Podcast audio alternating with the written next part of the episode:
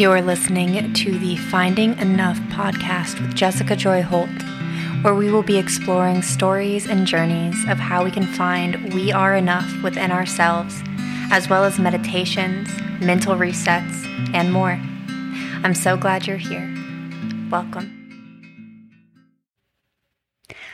Hi, y'all. Thanks for tuning in today. Today, I want to talk about something that has been really prevalent to my healing process and practice over the years, and it is energy work, energy healing, Reiki. Um, there's many other practices out there, but that's the one that I am most familiar with, and what I'd like to share with you a bit today about my story, um, what it is, and why I would recommend it.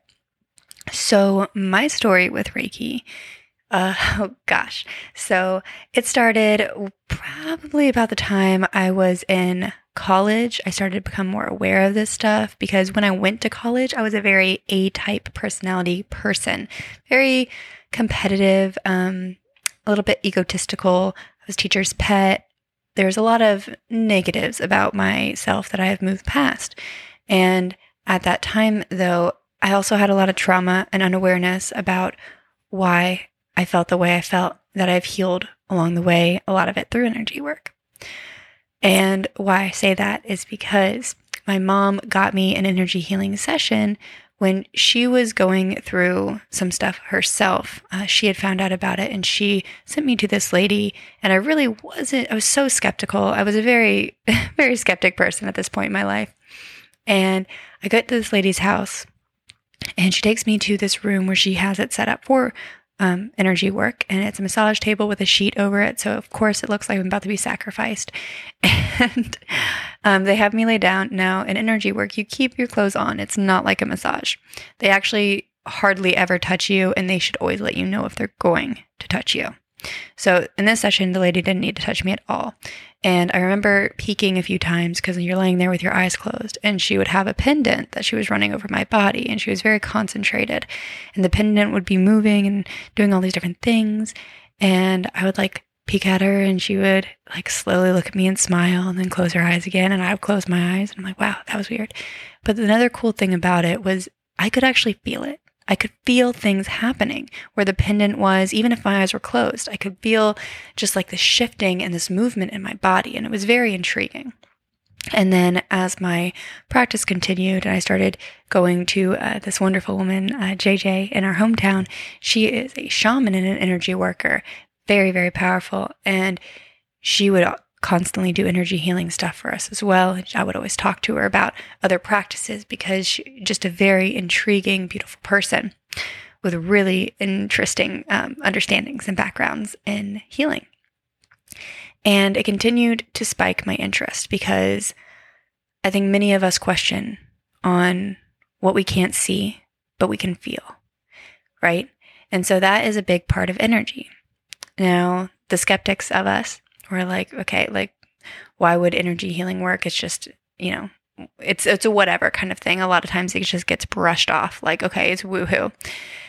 And the way that I describe it when I go off on my tangents that nobody asked for is we are all aware when it comes to science that we are energy. Everything that is made up in this universe is energy, whether we can see it, feel it, touch it, taste it, whatever it may be. Everything is just rearranged matter of energy. That's what makes up the universe around us. We understand that. We can also understand that the things that we are seeing, feeling, tasting, touching, all of it is matter of energy that vibrates at a certain frequency. And that is why, like a desk is a desk, my computer is my computer. It's resonating at a certain vibration that allows it to be the mass and the matter that it is. Okay. So we understand that we're in agreement. You can go research that right now. Um, but moving past that understanding, energy work is building off of that. It is understanding that we are energy and it's using our energy to help somebody else's clear up. So we are made up of energy. We have many chakras, seven main ones, but we have over a hundred within our system and in our bodies. And if we're focusing right now on the seven chakras. If one of those chakras is blocked or clouded or has things going on and it's out of whack, then it's not going to let the chakras above it work properly either. It's like you're trying to get out of a plane and the first class isn't moving. Well, if they're not moving, you're going to have a real hard time getting out of the plane. So that's the same kind of thing with if your root chakra, your first chakra is off, then the energy isn't going to be able to continue all the way up and be clear and cl- like cloud free and happy and working the way it's supposed to because it's blocked. So an energy worker has continued to do work for themselves to keep their energy balanced and clear. And they can also understand yours and feel it. And they can like manifest and work with your energy to help you clear through and process yours. And there's various ways that people do this because everybody is different and has different abilities. So depending on who you go to, they might handle it differently. Some might use a pendant, some might use their hands, some might use what they say is angels or guides. There's a lot of different ways that people can use energy work. So finding somebody that works for you is really important that you're comfortable with.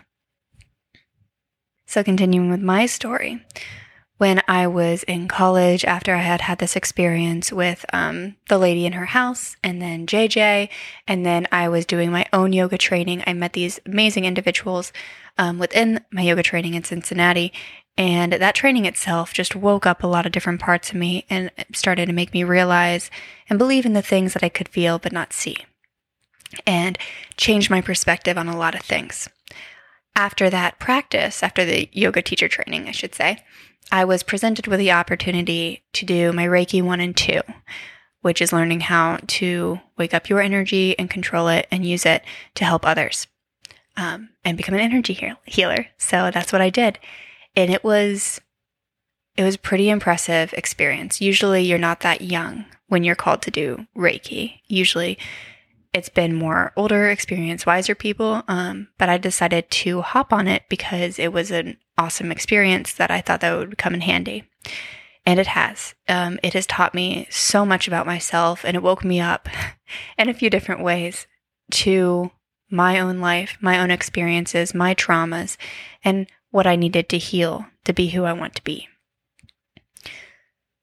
So then after that, a few months later, I was given the opportunity to take my Reiki 3, which means that I can teach it as well as work with it. And it was a beautiful experience. Um, I personally wouldn't recommend doing it all that close together because you need more time for the energy to settle, in my opinion, and for you to understand what's really happening and process through your own things and how you want to work with it. So, as I did my Reiki 1, 2, and 3, I learned a lot, but mainly I've only used it on myself and those who I'm very close with who have asked for it. Now, I do believe also that Reiki energy work is almost included in every massage because you can't help but give those kind of genuine intentions for somebody to heal while you're working on them. Now, there are some people who include Reiki in massage exclusively, and you can do an upcharge for that. Personally, I'm included in almost every massage that I do with at least the intention of good energy to be spread. Now, if you want purely an energy session, that's something that you can absolutely find in almost every city these days because it's a very popular thing that's come back as people are waking up and understanding how important our energy and our balance of energy is for us to operate at our highest vibration, our highest self, um, and become everything that we know we're capable of. So, now that we know a bit more about energy work and Reiki, what can it do for you? Right? So, with an energy healing session, it can help awaken your ability to heal yourself, to feel centered, calm, and aligned in every situation. To know that you have a safe, peaceful place inside you that you connect with in any time you need it to feel secure and comfortable in your own body and know that you can heal your mind, body, and soul. So that's a bit about what it can do for you. And if you're going into an energy session, a lot of times they'll tell you that the benefits of Reiki are some of what follows. They can say it often will relieve stress and tension, reduce anxiety, relieves depression, encourages mental clarity, strengthens self esteem, heightens self awareness, strengthens intuition, balances energy centers, improves sleep, soothes digestion, promotes health and well being, aids with pain management, and offers support for recovery. And now that you have a background on more of what energy is, I hope you can understand as to why it would help with those things because it's helping your energy realign and become clear and aligned with who you are. So it's vibrating clearly and at a higher vibrational frequency. So, knowing all of this, I hope that brings some clarity into what energy work and what it is and what it can do for you. So, I hope that offers a little bit of a more of an understanding on energy work, on what it is, a little bit of background for me. Um, there's so many other ways that you can also work with energy healing that I should also say. There's sound healing, which is oh, just so beautiful. You can do sound baths, you can get your own. Um, crystal bowl like I have. Uh, you can get a Tibetan bowl. There's oh, just so many different things that you can do with sound healing that I would look into if you are more of an audio person. Uh, journaling is another way to help just free your thought and expression. I know you've heard me talk about the benefits of journaling many times before this. Uh, chanting, meditation, mantras, affirmations, having good routines set for yourself, making sure you're getting into nature. These can all be very healing practices for your energy because they help you get back on your vibration and clear out things which are no longer for you. And that is something that I will offer you. This is one of my favorite mantras that I use for myself, for my clients, for my massage clients, almost every single day um, because I think it's so powerful. But with every inhale, I pull in space for growth and who I want to become and who I'm becoming. And every exhale, I let go of anything which is no longer serving me. So every inhale, I bring in space and clarity for growth. Every exhale, I let go of anything which is no longer serving me. That is a mantra that I use and I invite you to use to help clear out any blockages, anything which is no longer serving you in your life, in your practice, um, and just a little bit of energy work that you can do for yourself. And if you think that this is all still woohoo, um, something that I'll share with you that was brought up in one of my Reiki sessions is we all have the ability for Reiki and energy healing. We've been doing it our whole lives. We are energetic beings. And why I know this? When you're a child, and you fall down and scrape your knee, what's the first thing that you do? You place your hand on wherever you're hurt. So your hand covers your knee in this circumstance. And for no reason other than the fact that you're covering your hand with your knee, you can begin to feel a little bit less pain. And we do this oftentimes. Whenever we're hurt, we'll put our hands over our heart our throats, our head. We put our hands to where we feel pain. And not because that in a super scientific way it's helping with the pain, but with the understanding that our hands are what we use in Reiki most times to help clear out the energy and raise the vibration and keep things moving. So when you bring your hands to your heart, your throat, your head, your knee, whatever is hurting, you are doing energy work on yourself, saying that you want that pain to be gone and for yourself to be clear.